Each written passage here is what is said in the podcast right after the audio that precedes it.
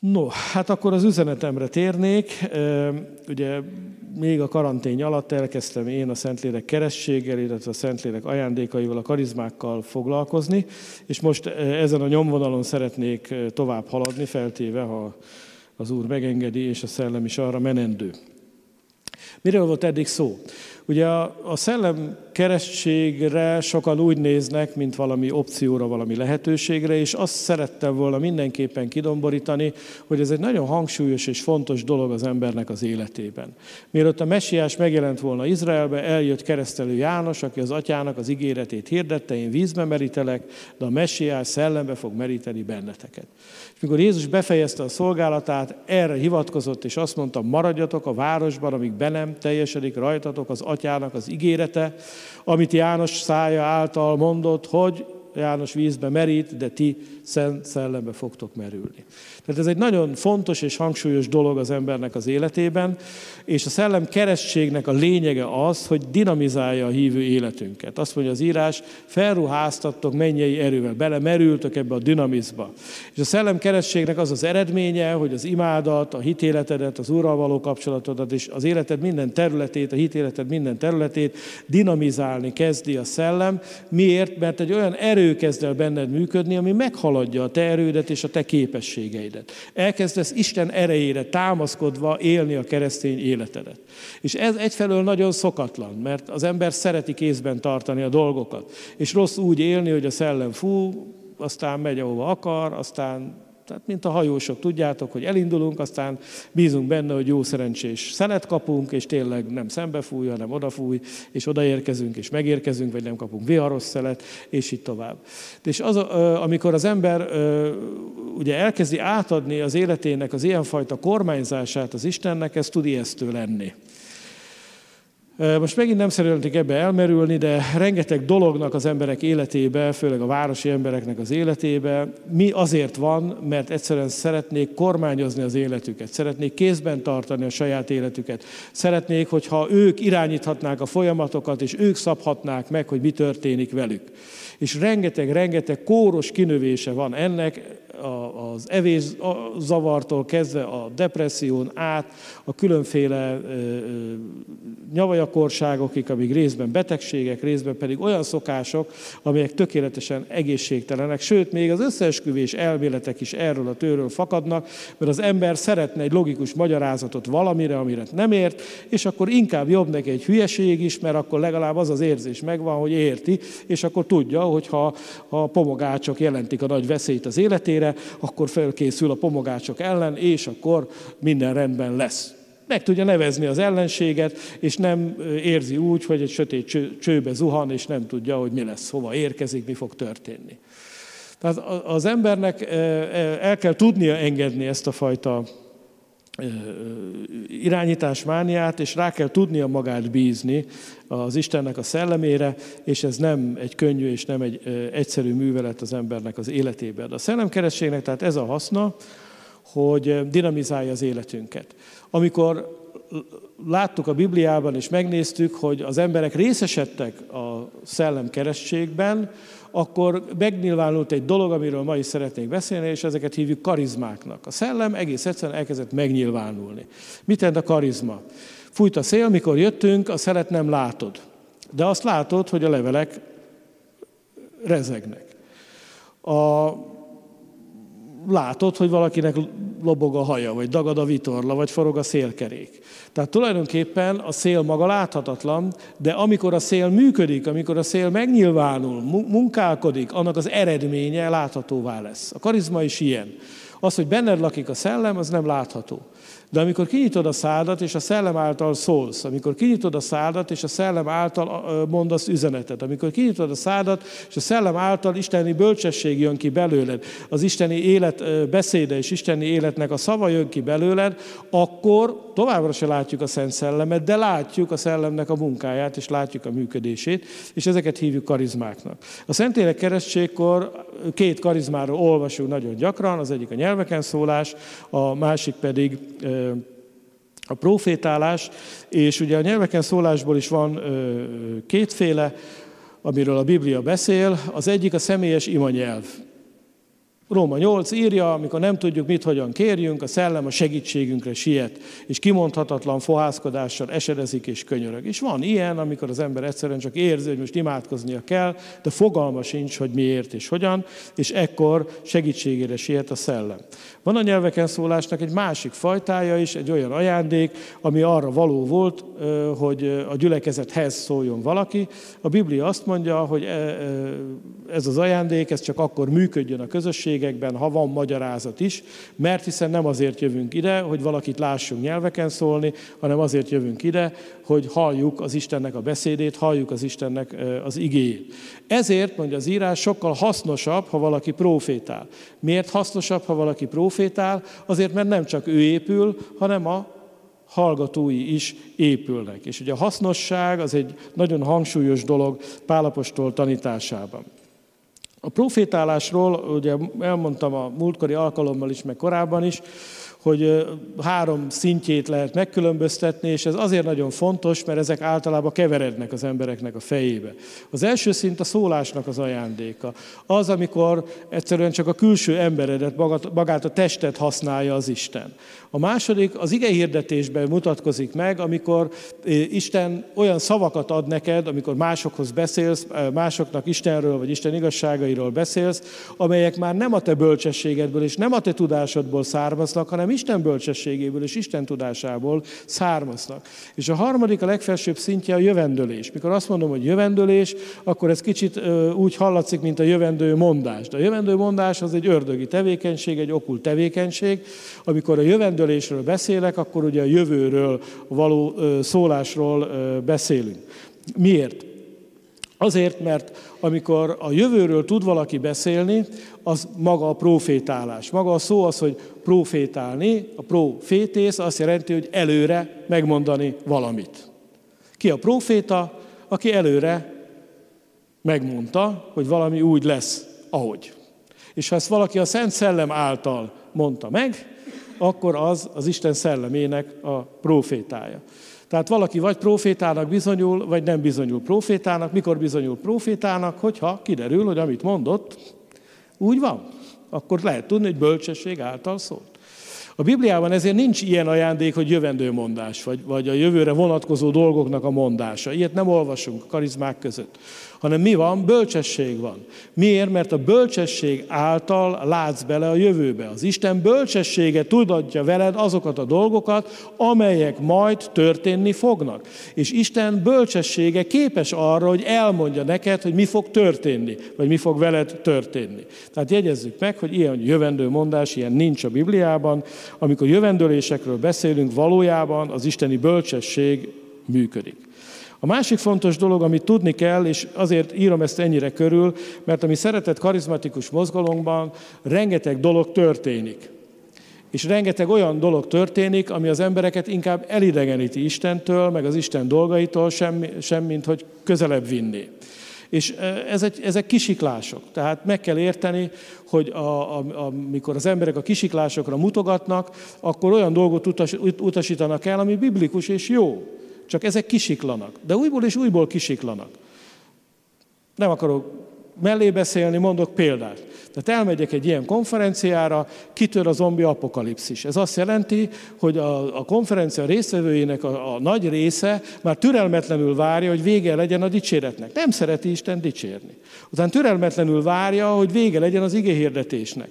És utána, mikor a nagy ember fellép a színpadra, hogy na most eljött az ideje, érintsétek meg köntösem szegét, akkor kitör a zombi apokalipszis, és az emberek mennek, és mint a zombi filmekben a zombik, mennek, és akkor mennek a nagy ember után, és akkor meg akarják érinteni a nagy embert, se az igen nem kell nekik, se az Isten dicsérete nem kell nekik, ezek nem érdeklik őket, unatkoznak öt perc után, végük van, de mikor a nagy ember megérkezett, akkor mennek, a földön fekszenek, mindent csinálnak, egész egyszerűen erre vágynak, és ilyenkor azt hiszik, hogy na ez az, az Istennek a nagy ereje, amiről szó van. És ha ez csak egyszer-egyszer történne meg, akkor azt mondanám, hogy jó, hát oké, minden mozgalomnak van hordaléka, és minden dolgot lehet rosszul csinálni. Minden van, amit rosszul lehet csinálni, hát erre nem érdemes nézni. Bármit csinálunk jól, lesznek emberek, akik rosszul fogják csinálni ugyanazt, és akik ellenségesek velünk, azok rájuk fognak mutogatni, hogy na tessék íme, rossz, amit csináltok, mert látjátok, ott vannak a szélsőségek. De amikor ez rendszer szintű probléma, és azt látni, hogy, hogy, hogy tömegesen csinálják és teszik az emberek, akkor viszont el kell gondolkozni azon, hogy valamit nem jól tanítunk, valamit nem jól csinálunk. Valami megbicsaklás van az ember agyába, meg az ember lelkébe, mert valahogy ez nem pontosan az, amit az evangéliumban látunk, vagy nem pontosan az, ami le van írva az apostoli levelekbe. Legalábbis nehéz elképzelni ezeket a jeleneteket az apostolokkal, vagy Jézus Krisztussal. Pedig volt ott mindenféle jelenet amúgy egyébként. Tehát azért mondom el ezeket, és bástyázom körül a mondani valómat, mert szeretném, hogy mindenki jól értsen. A következő dolog tehát az, hogy haszonra adatik a karizma, használni adja az Isten. A karizma akkor működik az életedben, amikor használod. Mikor használod? Akkor, amikor a munkát végzed. A következő ezzel kapcsolatban a helyzet akkor tudod, hogy a karizmák működni fognak az életedben, hogyha azt a munkát végzed, azt a feladatot végzed, amit rád bíztak. Ehhez tudnod kell, hogy mi a cél az életedben. A személyes célunk az életünkben a lélek üdvössége. Elértétek hitetek célját, a lélek üdvösségét, így olvassuk Péter levelében. Ez nekünk jó, ez nekünk elég, ez nekünk személyesen oké. Okay.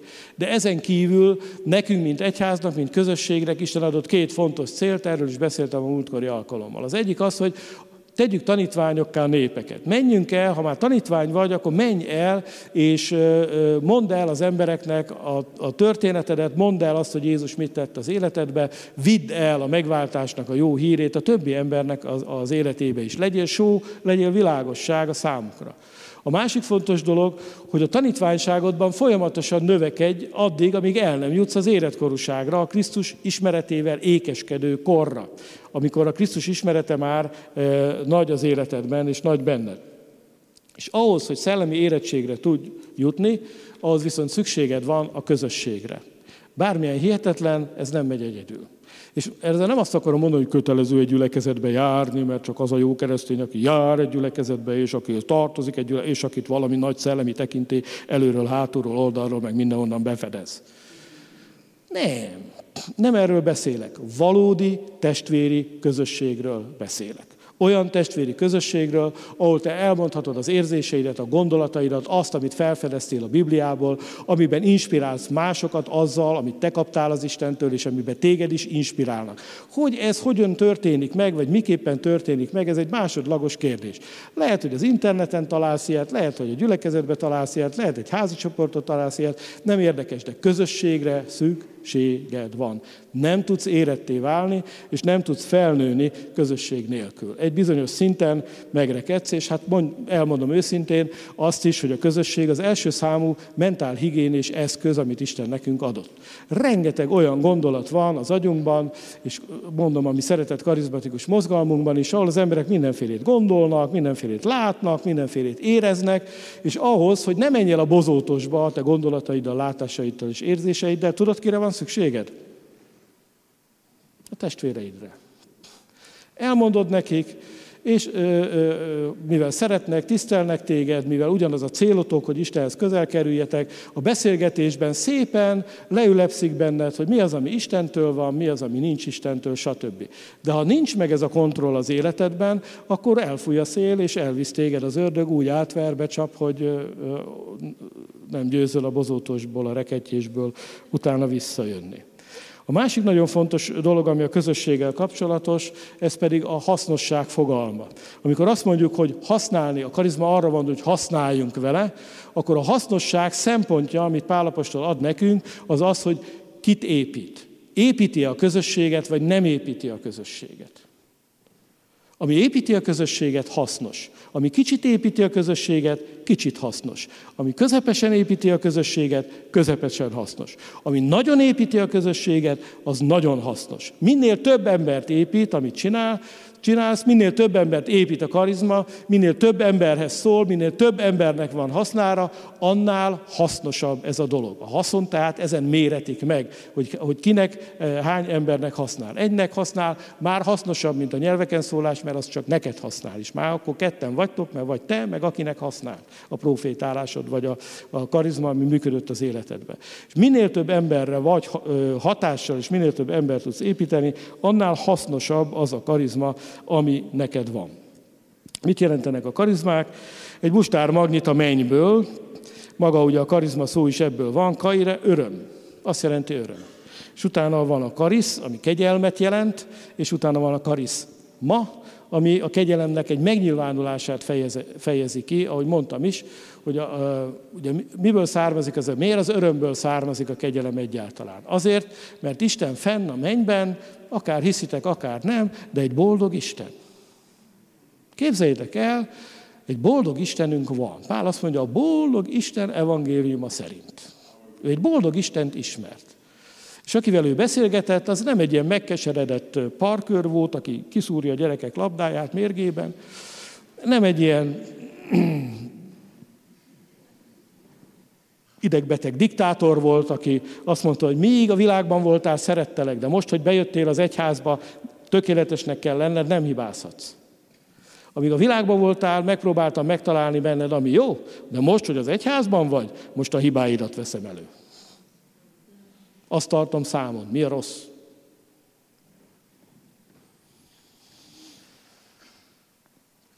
Sokan úgy képzelik, hogy az egyház az olyan, mint amikor, mit tudom én, bejönne ide a terembe Szergei Bubka, én ott ragadtam le, ugye az az, az utolsó olimpia, amire még emlékszem, amit ő megnyert, ez egy orosz rúdugró volt talán még szovjet is volt, de lehet, hogy már csak orosz, mindegy. Ez egy híres rudugró volt, megnyerte az olimpiát, világcsúcsot tartott, lehet azt azóta már megdöntötték, csak mondom, én elvesztettem a fonalat.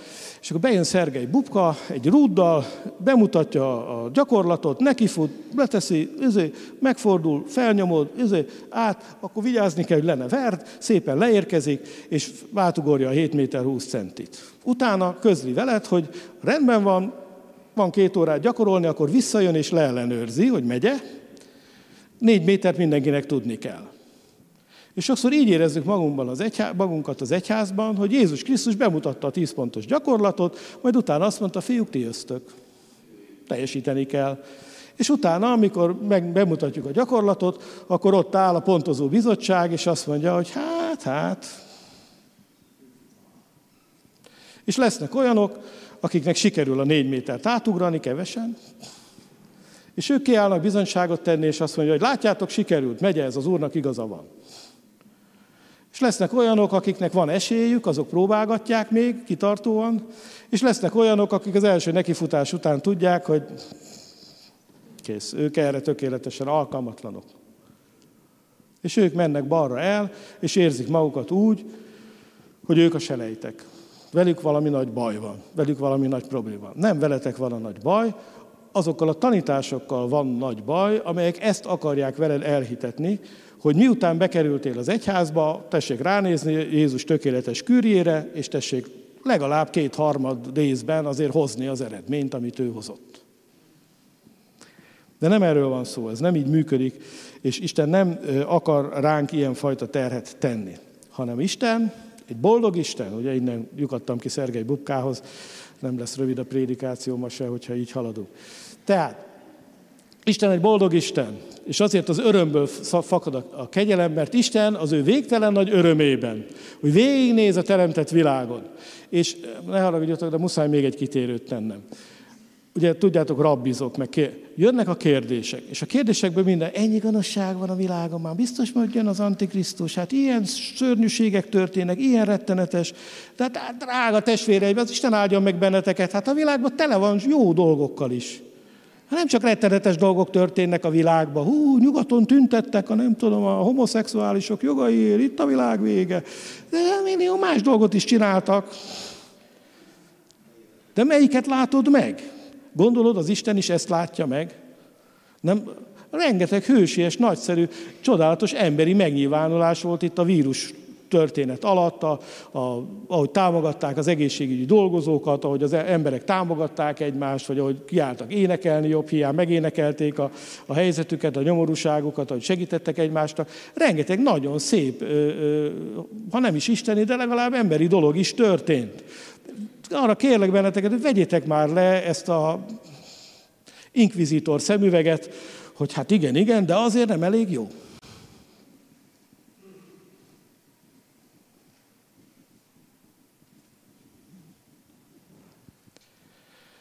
Ez borzalmas, hogyha a kereszténység tényleg egy ilyen megkeseredett öregember stílusába kommunikál a világgal, hogy ja, szörnyű, mi történik, hú, hú kinyitottam a híradót, hú, há, mit. Hát oké, okay, igen, sok szörnyűség történik, én nem erről beszélek, hogy nem. Csak nagyon fontos, hogy te hogy állsz hozzá. Te szörnyűségeket vadászod, a démonokat vadászod, a monstereket vadászod, vagy, vagy úgy látod a dolgokat, ahogy történnek, ahogy, ahogy működnek. És Isten egy boldog Isten, na ezt akarom kinyögni, és Isten nem így néz le a mennyből rád, hogy 5,8. Az már nagy szám, 3,2. Tartalom nulla, művészi kivitel két egész. De sokszor sok kereszténynek mégis ez az életérzése, hogy ő valamilyen bemutatón van, meg kell ugrani a dupla axelt neki, lepontozzák tartalomra, művészi kivitelre, és valami olyat várnak el tőle, amire ő képtelen. De Isten nem így néz ránk. Egy boldog Isten, a boldog Isten evangéliumáról beszélünk. És a boldog Isten az ő széles jókedvébe, tudjátok milyen a jókedvű ember? Jókedvű adakozó. Az Isten egy jókedvű adakozó. És jókedvében meg akar ajándékozni bennünket. És ezek az ajándékokat hívjuk karizmának. Amikor az Isten ajándékot akar nekünk adni. És a karizmák elsősorban nem csak azért működnek az életünkben, az ajándékkal Isten a szeretetét akarja kifejezni, hanem a karizmák akkor működnek az életünkben, amikor Isten meg akar tanítani bennünket az ő dolgaira. Mert mi munkatársai vagyunk az Istennek. Az sem igaz, hogy csak mi csináljuk a melót, és Isten közben néz, meg az sem igaz, hogy csak Isten csinálja a melót, és mi nem csinálunk semmit. Ez se igaz. Munkatársai vagyunk az Istennek. És minél jobban megy neked a munka, Isten annál inkább a háttérbe szorul, és hagyja, hogy te csináld, mert abban gyönyörködik, hogy te csinálod. Hát erre akar megtanulni. Jézus azt mondta, az atya szereti a fiút, ezért mindent megmutat a fiúnak, amit ő cselekszik. Miért mutatja meg az atya a fiúnak? Mert azt szeretné, hogy a fiú is tegye, hogy a fiú is ugyanúgy csinálja. És mikor boldog az atya? Hogyha már rá nincsen szükség, mert a fiú megtanulta és jól csinálja. De nem megy mindenkinek egyből jól, el kell kezdeni kicsibe, el kell kezdeni munkatárskodni, és Isten azt akarja, hogy mi az ő munkatársai legyünk.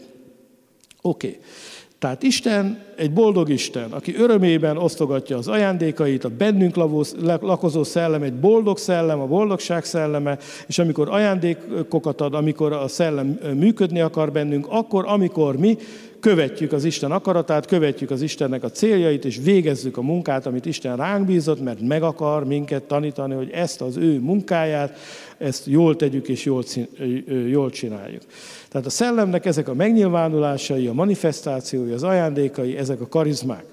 Nem lehet kiérdemelni, nem tudsz megdolgozni érte, nem úgy vagy, hogy hogy én most elhatároztam, hogy én most a profétálás ajándékában profi leszek, és addig fogok dolgozni rajta, amíg meg nem lesz nekem.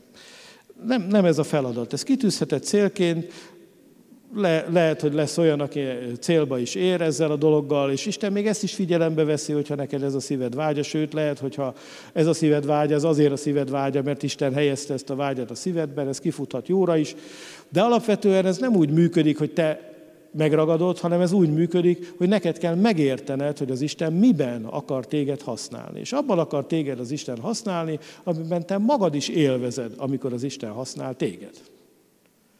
Ez nem egy teher, nem, nem egy tonnás súly rajtad, nem ez a, jaj, végezni kell az Úrnak a munkáját, hordozni kell az ő keresztjét. Akkor valószínűleg nem az az iga van rajtad, ami könnyű és gyönyörűséges, hanem Isten olyanba akar téged belevinni, amihez értesz, amit, amiben ambícióid vannak, amit szeretsz. Amit szívesen csinálsz, ami neked is örömet okoz. És amikor ebben kipróbálod magad, és ebben hasznos vagy, akkor ebben a karizmák, a Szentlélek fog neked segíteni, és ki tudsz teljesedni. De a lényeg, hogy nem lehet kiérdemelni, ez egy kegyelmi adományba kapod. A másik, hogy nem tanult képesség. Tehát nem arról van szó, hogy te ezt meg tudod tanulni, megtanultad, tudod, hanem arról van szó, hogy egy olyan képességet kapsz, ami valójában nem a tiéd, hanem a benned lakó szellemé. A szellem adja, ahogyan akarja, és tulajdonképpen a mai üzenetem erre futna ki, hogy de, van egy de. A szellem azt szogatja, hogy akarja, de van egy de. És ez a de arról szól, hogy az, ami ajándékként időről időre megnyilvánul az életedben, az létrejöhet az életedben, mint gyümölcs is. Mint olyan dolog, ami már része a lényednek, ami már nem egyszerűen csak ajándékként működik az életedben, hanem ajándékból gyümölcsé válik az életedben. És ha az Úr is megengedés a végére érek, akkor szeretném elmondani, mi a különbség az ajándék és a gyümölcs között. Tehát alapvetően az ajándékokat a szellem osztja, ahogy akarja. De ez nem jelenti azt, hogy ezek az ajándékok az életedben nem válhatnak gyümölcsé, nem válhatnak a hitednek és a hívő életednek lényegi és lényeges részeivé. Oké. Okay. Mik a karizmák? Csak megint gyorsan vegyük át. Ugye a korintusi levélben, a 12., 13., 14. fejezetben értekezik erről Pálapostól a rendetlen korintusi gyülekezetnek. Három nagy csoportba soroljuk a karizmákat. Az első nyelveken szólás, a, nyelvek magyarázata és a profétálás, mint nyelvajándék. A nyelvajándéknak az a lényege, hogy a testedet, a szádat, a nyelvedet használja ilyenkor az Istennek a szelleme, a külső héjat, hogyha úgy tetszik. A második kategóriába a kijelentés ajándékok tartoznak, szellemek megkülönböztetése, tudomány szava, egy-egy szó Isten tudományából, a bölcsesség szava, bölcsesség beszéde, és ezekről ugye mondtam a múltkor is, és mondom most is, hogy ez nem más, mint az Isten minden tudásából egy mustármagnyi. Az Isten bölcsességéből egy mustármagnyi. A kijelentés és a szólás között az a különbség, hogy a kijelentés a személyedhez jön, te hozzád jön. Itt belül fogad meg a kijelentés, a te személyedet érinti. Nem csak a külső héjat érinti, hanem téged érint. Neked kell a kijelentést szavakba foglalni. Neked kell a kijelentést kimondani. Az már érinti a lelkedet, érinti a személyiségedet, a belső lényedet is. És ezért jobb a kijelentés, mint a szólás. Mert tudjuk, hogy Bálám szamara is tudott szólni. De ez nem hozott maradandó változást az életébe. De a kijelentés jön a szívedbe, és te a kijelentés szólod, az az egész lényedet áthatja, az egész lényedet átjárja, az egy teljesen másik történet, mint pusztán a szólásnak az ajándéka, és ezért e, ebben különbség van. És van egy másik e, nagy kategória, ezt pedig úgy hívjuk, hogy az erő, az isteni erő, a mennyei erőnek az ajándékai, és ezekben is vannak ugye a csodatévő erők, a gyógyítások nemei, és a hit. És én most két dologról szeretnék beszélni, a tudomány bölcsességbeszédéről és a hitnek az ajándékáról. Azt szeretném bemutatni, hogy ez hogyan működik az ember életébe. És azért szeretném ezt bemutatni, mert hogyha te ezt felismered a saját életedbe, érzed, hogy belül a bensődben indít téged a szellem, akkor ha te meg vagy ezekre a dolgokra tanítva, miként Pálapostól írja, hogy nem akarom, hogy a pneumatika dolgába tudatlanok legyetek. Ha meg vagy ezekre a dolgokra tanítva, és tudatosan tudod ezeket a dolgokat használni, akkor sokkal inkább kiépül az Isten szellemének a munkája az életedben, mint ha azt se tudod, hogy mi történik veled. És mész valaki, és mondja, jé, képzeld, mi történt. De meg vagy erre a dologra tanítva, és ez is jó, de meg vagy erre a dologra tanítva, sokkal tudatosabban tudsz ezekkel élni. Mik ezek tehát akkor? Tudás, bölcsesség, nézzük. Ugye egy mustármagnyi Isten tudásából és egy mustármagnyi Isten bölcsességéből két álmon keresztül szeretném ezt bemutatni. Az egyik a fáraó álma, a másik pedig Nabukadnézár álma a kivágott fáról. Ugye a, a tudás ajándéka akkor működött Józsefben, illetve Dánielben, amikor megértették, megismerték és megéltették az álmot.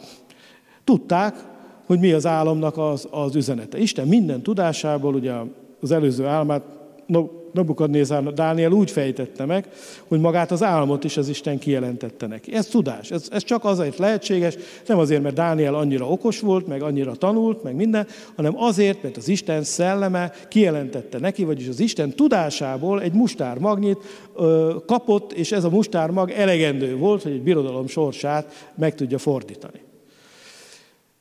De amikor a bölcsesség beszéde jött hozzájuk, az abár arról szólt, hogy oké, okay, ez a helyzet, de mit kell tenni? Hét szűk esztendő, hét esztendő. Tudomány. Na de akkor most mit kezdjünk ezzel? Most tudjuk, hogy ezt mutatta meg az Isten, de akkor mit csináljuk? Ez kell a bölcsesség. És a bölcsesség beszéde. Mi volt József szájában? Építsenek gabonatározókat halmozzák fel, a gabonát a bőesztendők ideje alatt, hogy aztán a szűk esztendők ide, ideje alatt legyen mit enni. És erről mondtam a múltkor, hogy ez a, ez a Rothschildok nagy titka, de a helyzet az, hogy az egyiptomiak ismerték, hogy a, fár, a fáraó álmát? A nagy részük igen. Akkor még nem volt tévé meg internet, egy ilyen hír, az egész birodalmat bejárta, és mindenki erről beszélt. Tudták, hogy József megfejtette az álmot? Tudták. Hát maga a sztori is hihetetlen volt, hogy egy rabszolga egyszer csak felkerül, és ő lesz az alkirály. Hát azért ez, ennek híre ment, ennek, ennek információ értéke volt, hogy úgy mondjam. Tudták. Tudták a hétből esztendőt? Tudták. Hét, tudták a hét esztendőt? Tudták. Tudták azt, hogy a hétből esztendőbe fel kell halmozni? Tudták. Miért nem csinálták? Mert nem hitték. Nem párosították hittel a hallott igét, a, a, a hallott beszédet. Ez volt a probléma. Ugyanígy Nabukau álmánál is. Kivágott fa, Nabukadnézár megretten, hívja Dánielt, aki már ugye bejáratott volt ezekben az ügyekben. Dániel elmondja, hogy hát az a helyzet, hogy kicsit fel vagy fújódva, mint a marhahólyag, és hát a, a, már a menny úgy értékeli, hogy a hatalmad és a felfogalkodottságod veszélyt jelent az Isten ügyszervére nézve, mert ha az ördög a felfogalkodottságodnál fogva megragad téged, fel tud használni az Isten akarata ellen, és már olyan hatalom koncentrálódott a kezedben, hogy képes vagy meggátolni azt, hogy az Isten akarata végbe menjen. Ezért a vigyázók és a szentek összeültek, és úgy döntöttek, hogy valami leckét kellene adni Nabukadnézárnak. És azt a leckét adták neki, hogy az ember önmagában hasonló az oktalan állathoz. És Nabukadnézár megtanulta, és levélbe iratta, és mit tudom én, micsoda, hogy ő megtanulta a leckét, hogy a mennynek Istene uralkodik a világ fölött. Miért volt erre szükség? Azért, mert Nabukadnézár a palotája tetején sétálgatva azt gondolta, hogy ő ilyen szép, ő ilyen okos, ő ilyen hatalmas, ő ilyen erős, stb. stb. Pedig a proféták szája által emelkedett fel, mert a proféták előre hirdették Isten akaratát, Isten bölcsesség működött bennük, arra nézvést, hogy Babilon fel fog emelkedni, hogy az, azt, amit az Isten el akar végezni Izraellel, az meg tudjon történni. Nem magától emelkedett fel Babilon, hanem Isten akaratából emelkedett fel Babilon, ahogy aztán abból is bukott el, és emelkedett fel a következő, és így tovább. Tehát a tudás ez volt. A bölcsesség ott kezdődött, amikor a király megértette az üzenetet, és Dániel tanácsot is adott a királynak, és azt mondta, a király, alázd meg magad. Bány tisztességesen az alatvalóiddal. Kezdj el alamizsnálkodni, kezdj el az embereknek, emberekkel jót tenni, vedd le a szemedet magadról, és kezdj el foglalkozni azzal, hogy a hatalom nem arra való, hogy te felfúvalkodj tőle, hanem arra való, hogy jót tegyél azokkal, akikkel jót kell tenni. Kezdj el tisztességes király módjára uralkodni. Mert ha nem, kapsz egy évet, és egy év múlva ez a dolog nem változik meg, a te szívedben, akkor bizony mennyei dádában, mennyei leckében lesz részed. Tehát a tudomány az volt, hogy, hogy Dániel megértette a látomást, a bölcsesség beszéde pedig az volt, hogy elmondta, hogy mit kell tenni, mi a tennivaló, mi a teendő ezzel kapcsolatban. A legkarizmatikusabb próféta Sámuel volt, őnála is az összes karizmát megtalálhatjuk, tényleg napokat vagy konferenciákat lehetne beszélni, ahogy a karizmák Sámuel életében működtek, kora gyermekségétől fogva.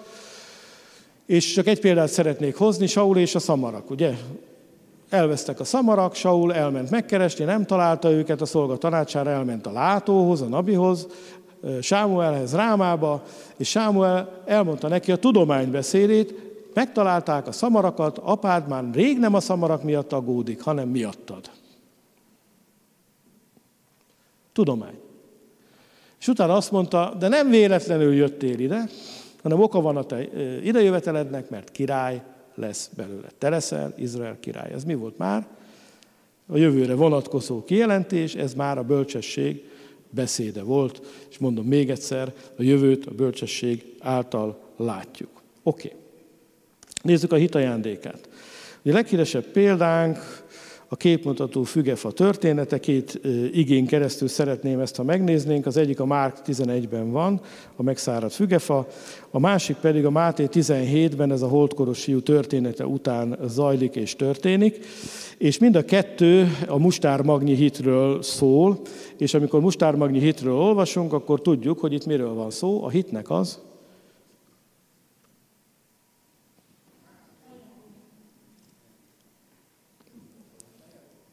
A hitnek a az ajándékáról van szó.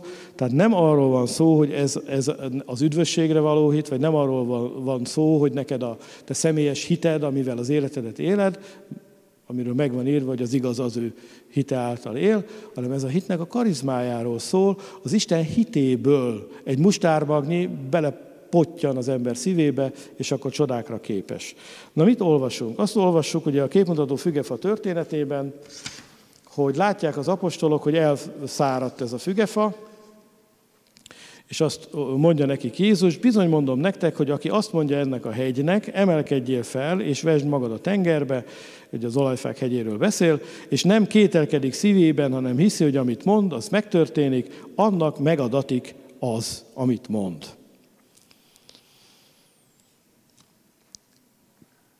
Mi a sztori lényege? Ugye Jézus az utolsó hetét tölti Jeruzsálemben, és bemegy, bevonul a városba. Útközben megéhezik, és lát egy dús lombú fügefát. De, megjegyzi Márk, nem volt még a füge érésnek ideje. És ezzel oda megy a fügefához, keres rajta valami ennivalót, de nem talál. Erre Jézus megátkozza ezt a fügefát. És azt mondja, hogy gyökerestől száradj ki, soha senki többet ne egyen rólad. Bemegy, megtisztítja a templomot, kízi a kufárokat, és mikor minden munkáját elvégezte, megy hazafelé, és a tanítványok látják, hogy a fügefa kornyadozik. Másnap reggel, mikor mentek látták, hogy tökéletesen elszáradt, 24 óra alatt teljesen tönkrement. És ezek után csodálkoznak, és kérdezik, hogy mi a helyzet. És mit mond nekik Jézus? A hitnek a szava által, a hitnek a beszéde által történt ez a dolog. Mert amikor Isten ad neked hitet valamire, akkor az ő hitét belepottyantja a te szívedbe, és akkor minden lehetséges neked. Mert Jézus nyilván nem azt szeretné, hogy mi hegyeket mozgassunk el. Néha bizonyos földmunkáknál, meg ilyen folyószabályozás eh, nem lenne baj, de, de nem erről, mit akar mondani ezzel, hogy hegyeket mozdítani el? Azt akarja mondani, hogy a lehetetlen is lehetségesé válik. A legelképzelhetetlenebb, a leglehetetlenebb dolog is lehetségessé válik, akkor, ha az Isten hitéből egy mustármagnyi is ott van a szívedben. De ez ajándék. Ezzel nem tudsz megdolgozni, ez nem, egy, nem a te képességed, ez Istennek a képessége. Ugyanez van a holdkoros fiúnál is, hogy ott is ugye kiűzi Jézus a holdkoros fiúból a szellemet, amit a tanítványok nem tudnak, és akkor a tanítványok mondják, hogy mi a helyzet, és utána Jézus mondja nekik, ha lenne mustármagnyi hitetek, azt mondanátok ennek a hegynek, és ott már nem az olajfák hegyéről van szó, ami viszonylag kis hegy, hanem ott a Hermonról van szó. A Hermonon játszódik az egész történet, az egy nagy hegy. Szóval ezt mondja, ezeknek a hegy, oda, ide menne, oda plántálná, stb. stb. Vagyis semmi sem lenne a számotokra lehetetlen. Hogy még inkább értsük, hogy ez az ajándék ez hogyan működik, azt szeretném még egy történeten keresztül megmutatni, ami az Abcsel 3 van fejegyezve, ez a sántának a gyógyulása az ékes kapunál. Ugye mi a történet? Itt van az az ember, aki gyermekségétől fogva sánta volt, és ott szokott ülni az ékes kapu lépcsőjén, és ott szokott koldulni. Ott ült már 30 éve. És egyszer csak Péter és János, mikor elmennek mellette, Péter egy váratlan dolgot tesz, mikor kér tőlük valamit, aranyom ezüstöm nincs, amin van, azt adom neked, az Úr Jézus Krisztus nevében kelj fel, és jár. És abban a pillanatban az a szó, ahogy kiment a Péter szájából, létrehozta maga valóságát, az embert felsegítette, megerősödtek a lábai, mert gondoljátok el, azért az ember 30 évig nem jár a lábával, hát olyan túl sok izom ugye nem szok lenni ilyenkor, tehát valami egészen természetfölöttének kellett történnie. És utána bemegy a sánta, ugrándozva az apostolokkal, mindenki csodálkozik, mindenki dicsőíti az Istent, felteszik a nagy kérdést, hogy hát hogy történt ez, és ugye azért tette Isten ezt a csodát, hogy letagadhatatlan csoda történjen. Azt mondja, el tanácskoznak, hogy, hogy mit csináljunk, de azt mondja, letagadhatatlan a csoda.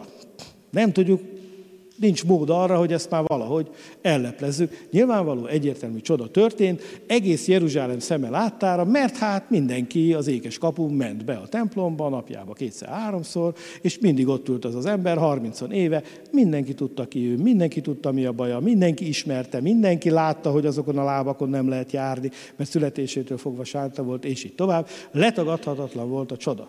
Na most, amit mondani szeretnék, Emellett az ember mellett Jézus is elment több tucatszor.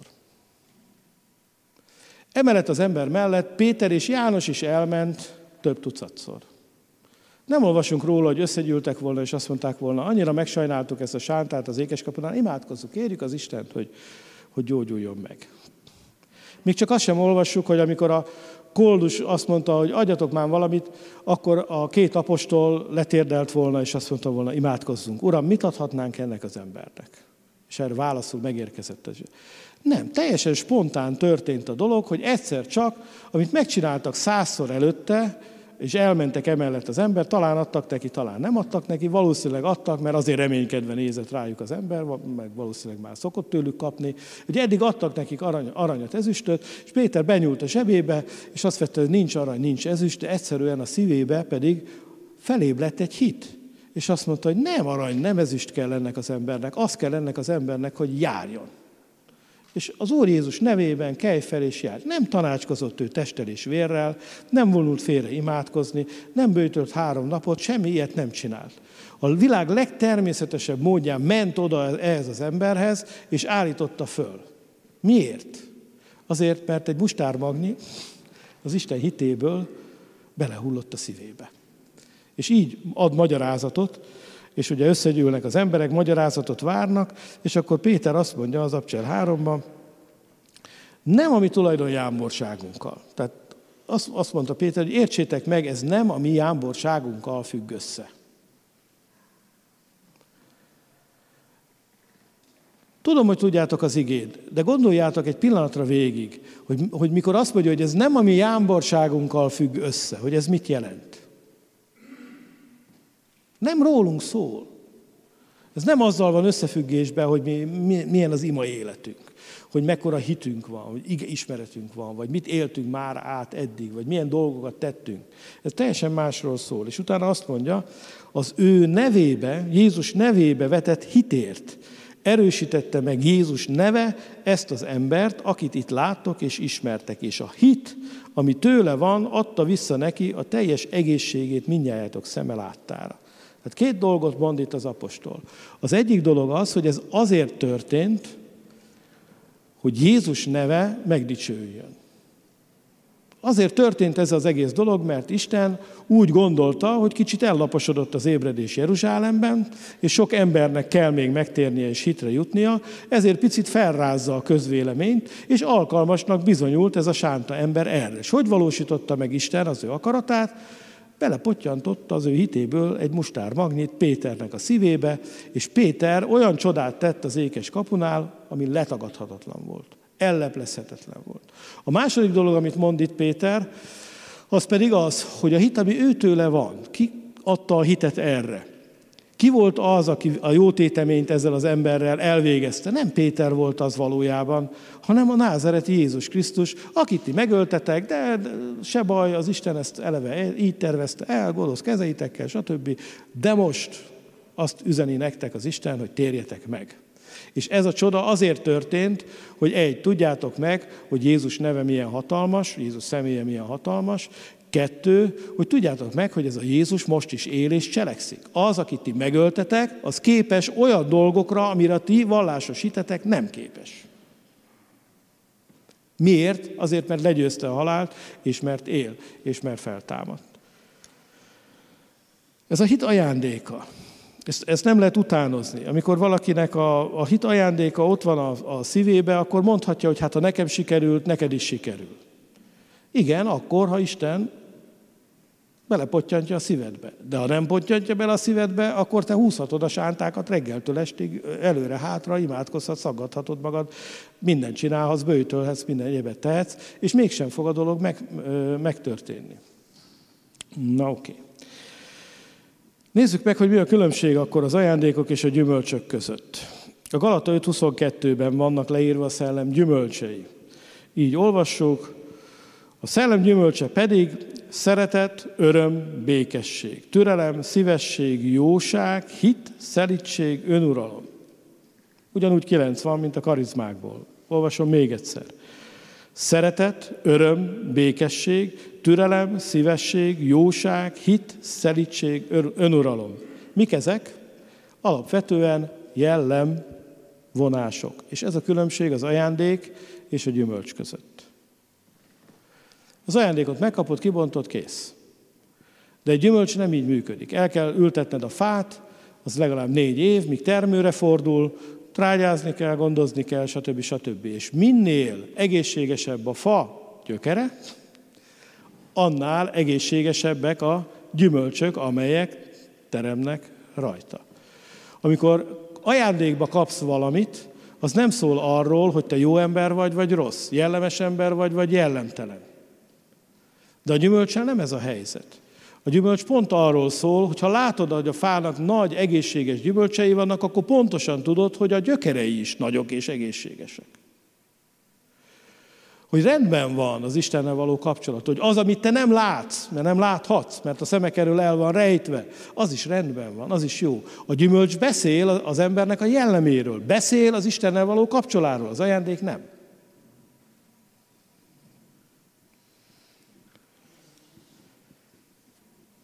Presbiteri követelmények, Timóteus levél. Legyen a presbiter megfontolt, józan, tisztességes, vendégszerető, tanításra alkalmas. Nem részeges, nem erőszakos, nem meg, hanem megértő, a viszálykodás kerülő, nem pénzsóvár, olyan, aki a maga házanépét jól vezeti, gyermekeit engedelmességben és teljes tisztességben neveli. Ha megnézed ezeket a követelményeket, találsz köztük karizmát?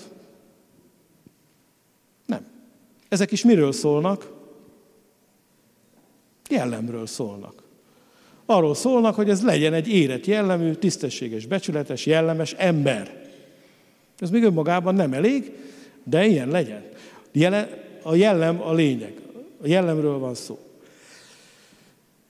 És ez azért nagyon fontos kihangsúlyozni, mert ahhoz, hogy az ember jellemessé tudjon válni, ahhoz át kell menni próbatételeken, át kell menni nehézségeken, át kell menni dolgokon, meg kell állni a hitben, meg kell állni azokban a dolgokban, amelyek szembe jönnek, meg kell tanulni, ezekben kitartani, ezeket legyőzni, és így tovább, és így tovább, és ezeken keresztül jut el az ember mire? Arra az érettségre, amikor már nem csak a szellem ajándékai működnek benne, hanem a szellem gyümölcsei is megjelennek az életében. Egy ajándékhoz nem kell jellemes kereszténynek lenned. Elég, ha a munkát belesz a munkába, fognak működni az ajándékok. Teszed azt, hogy mész, viszed az evangéliumot, teszed azt, hogy építed az Anyaszent Egyházat, eközben a szellem fogja adni a karizmákat. Még akkor is fogja adni a karizmákat, ha antikarizmatikus vagy. És megtanítottak arra, hogy ezek, ezek nincsenek. Ott lesznek az életedben. Minden tanítás ellenére is. Mert végzed a munkát, és teszed a munkát, és Isten szelleme akar segíteni neked, mert ő is akarja ezt a munkát végezni, és tenni ezt a munkát.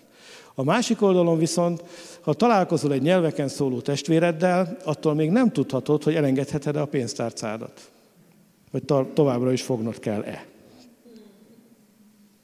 Hogy ez a nyelveken szóló testvér vajon megbízható üzleti partner lesz-e? Mert az nem a az, hogy ő szól nyelveken, nem a jelleméről szól. Kéne, hogy az legyen? Persze, hogy kéne. De a karizmák akkor is működhetnek az életében, ha nem az. Viszont a gyümölcsök, amikor megjelennek az életébe, akkor tudhatod, hogy ez egy becsületes, tisztességes ember, aki a hitnek számos harcát már eh, megharcolta. Az ajándék tehát olyan, mint a karácsonyfa alatt a jutalom, kapcsolatról, hasznosságról szól, és nem a jellemről.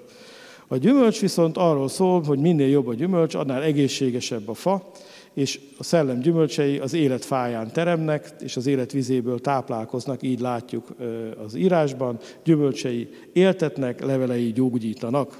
Két példát szeretnék zárásként mondani, hogy mi a különbség a karizma és a jellem, az ajándék és a gyümölcs között. Sámson és Sámuel az, az egyik ellentét példám. Sámson életében jelen volt a karizma? Jelen. Istennek szentelt názír volt, gyermekségétől fogva, és olyan erő adatot neki, amivel minden helyzetből kivágta magát. És mondhatjuk azt, hogy Sámson egy jellemes ember volt?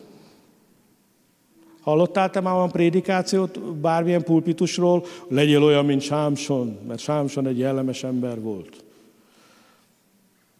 Nem nagyon. Tulajdonképpen Sámson egy nagy kölyök volt, aki akkor éred be, a vakság után, amikor felkiáltott az Istenhez, és azt mondta, hogy még egyszer, még egyszer, add vissza azt a karizmát nekem, ami működött az életemben. És a karizma is azért működött az életében, ugye, mert Izrael olyan helyzetben volt, hogy a filiszteusok uralkodtak rajtuk, és kegyetlenül elnyomták őket, és ez nem változott volna meg, akkor a Izraelből lett volna egy filiszteus vazallus nép, és beleolvadt volna előbb-utóbb a filiszteus birodalomba. És ez lehetetlen volt, ez nem történhetett meg. És ezért Isten támasztott egy meglehetősen vaddisznó jellemű atyafit, őt választotta ki, adott neki nagy erőt, és az ember elhitte, hogy pusztán a karizma az életében elegendő. Elhitte, hogy amikor elment és először bajba keveredett a filiszteus csajokkal, ezt ő másodszor, harmadszor, meg tizedszer is megteheti. Következmények nélkül. És ez nem így van. És így van, az lett, hogy Derila elintézte az ügyet. Vége volt a názírságnak, és a názírság a végével megszűnt a karizma is, megszűnt a szellemi erő is, azzal, hogy nem volt többet az Istennek szentelt. Ugye nem a hajába volt az erő, azért ezt tisztázzuk, hanem a názírságában. Oké, okay. ott volt a kicsi Sámuel, aki kora gyermekségétől fogva egyetlen igét sem engedett leesni a földre, az Isten választotta ki, az Isten adta neki, potyogtatta neki a mustármagokat bőségesen, de 40 évig bíráskodott az Izraelen, és idős korára egy olyan ember lett, aki elmondhatta, mikor királyt kértek, hogy elmondhatta, gyerekek, elégedetlenek vagytok velem, valakit megbántottam, valakit kifosztottam. Jöjjön ide a népgyűlés előtt tegyen bizonyságot, elvettem-e a szamarát, bármiét, visszaadom, kamatostul megfizetek mindenkinek. Tisztességes, jellemes ember volt, amit a gyerekeiről viszont már nem lehetett elmondani, de ez egy másik történet. Tehát ő nem csak egyszerűen a karizmák működtek az életében, hanem egy tisztességes, becsületes ö, emberré is vált, a gyümölcsök is ott voltak az életében. Ugye még látványosabb ez Saulnak, meg Dávidnak az életében.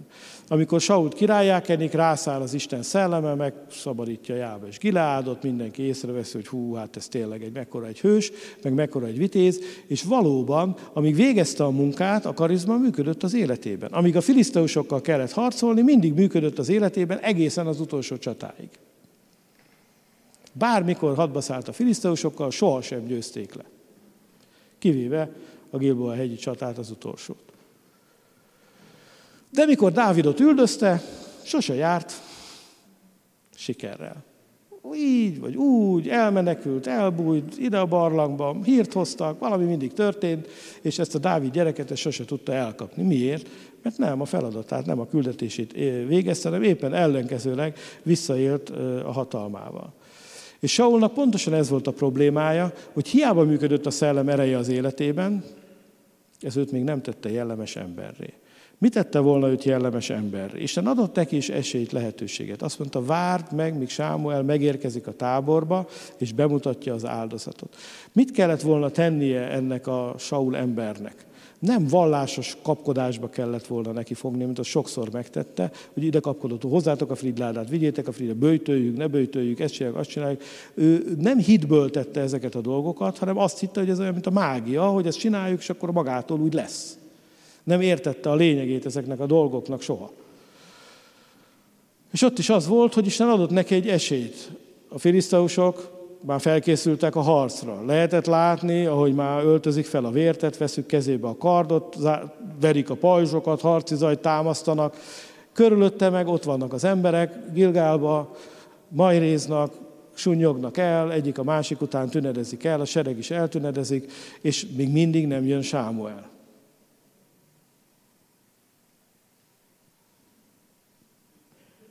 Pedig ott volt az esély Saulnak, hogy azt mondja, hogy engem az Isten helyezett ide.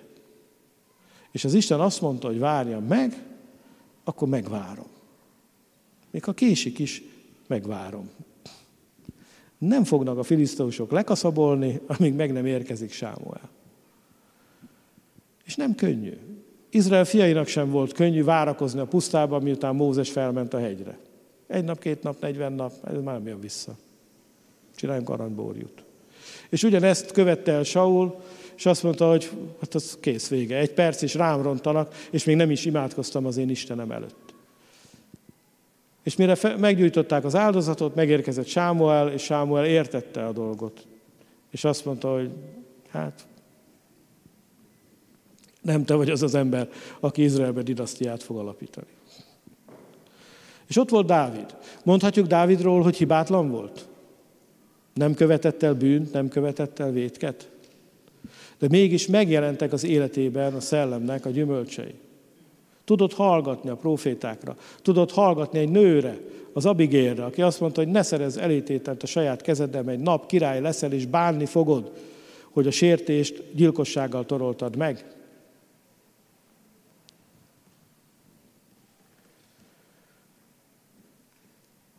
És Dávid azt mondta, igen, nekem ilyen asszony kell, gyere. Kell valaki, aki pályán tart. Szerette azokat az embereket, akik szerették Istent. Körül, igyekezett magát körülvenni ilyen emberekkel. És a védkezett is visszatalált Istenhez. És megjelentek az életében nem csak az ajándékok, hanem a gyümölcsök is. És sikeresen futotta meg a pályáját. Ezért, drága atyám fia, ha jön valaki, és akár nagy erők is működnek, és nagy karizmák is működnek az életében, de jellemtelen, Kezdj elgyanakodni, és nem egy nagyon közel. Ez nem az a fa, amiről jót fogsz enni. Ez az a fa, aminek lehet, hogy az ága visszakézből eltalál.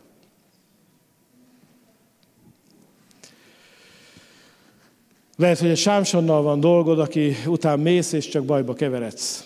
Mert ő maga túl értékeli a saját erejét, és azt gondolja, hogy neki semmi se árthat. De a szellem gyümölcsei, ezek nem az elnyomók meg a zsarnokoknak a jellemzői. A szeretet, a szelítség, a jóság. És egyet megtalálunk közöttük, ami ajándékként és gyümölcsként is jelen van. Ez a hit. És lehet, hogy csak potoktatja az Isten azt a mustármagnyi hitet a szívedbe, és történnek a dolgok hirtelen, és onnan tudod, hogy hited van, hogy, hogy, hogy te tudod, hogy ez meg fog történni. Nem kértelkedsz egy percig se, hogy az a sánta fel fog állni. De tudod, hogy fel fog állni. És amikor ezek megtörténnek az életedben, akkor ebben tudsz növekedni, ebben tudsz fejlődni, és válhat gyümölcsé az életedben. Ahogy Istennel jársz, hogy Isten megismered, ezek a dolgok válhattak gyümölcsé az életedben. És akkor már nem csak egyszerűen ajándékként lesznek jelen az életedben, hanem a hitnek a gyümölcseként lesznek jelen az életedben. Mindegy, ez most ti kapjátok, nem én, ez szerintem. A szemed szemér fogad fogérbe, ennyi benne van. és ez jó, és ez cél. És sokszor Isten épp azért adja a karizmákat, az ajándékokat, mert hívni akar téged. És azt szeretné, hogy nőj fel a feladathoz, nőj fel ahhoz, hogy olyan ember legyél, akinek a hite gyümölcsként van jelen a hívő életében. És egy ilyen ember a hit gyümölcsét tudja a környezetének, mindenkinek adni. Hitet tud ébreszteni, hitet tud szólni, hitből tud cselekedni, és ez az, egy ilyen ember valóban az élet fája. És ez lehetséges. Ez elérhető. Ez mindannyiunk számára itt van. És én hiszem, hogy Isten azt szeretné, hogy a karizmák működjenek az életünkben. De hiszem, hogy a karizmák mellett azt is szeretné az Isten, hogy önök legyünk, mint az élet fája. Tele gyümölcsökkel, ami az embereknek életet ad, Szeretettel, jósággal, szerítséggel, kedvességgel és az összes többivel, ami fel van sorolva.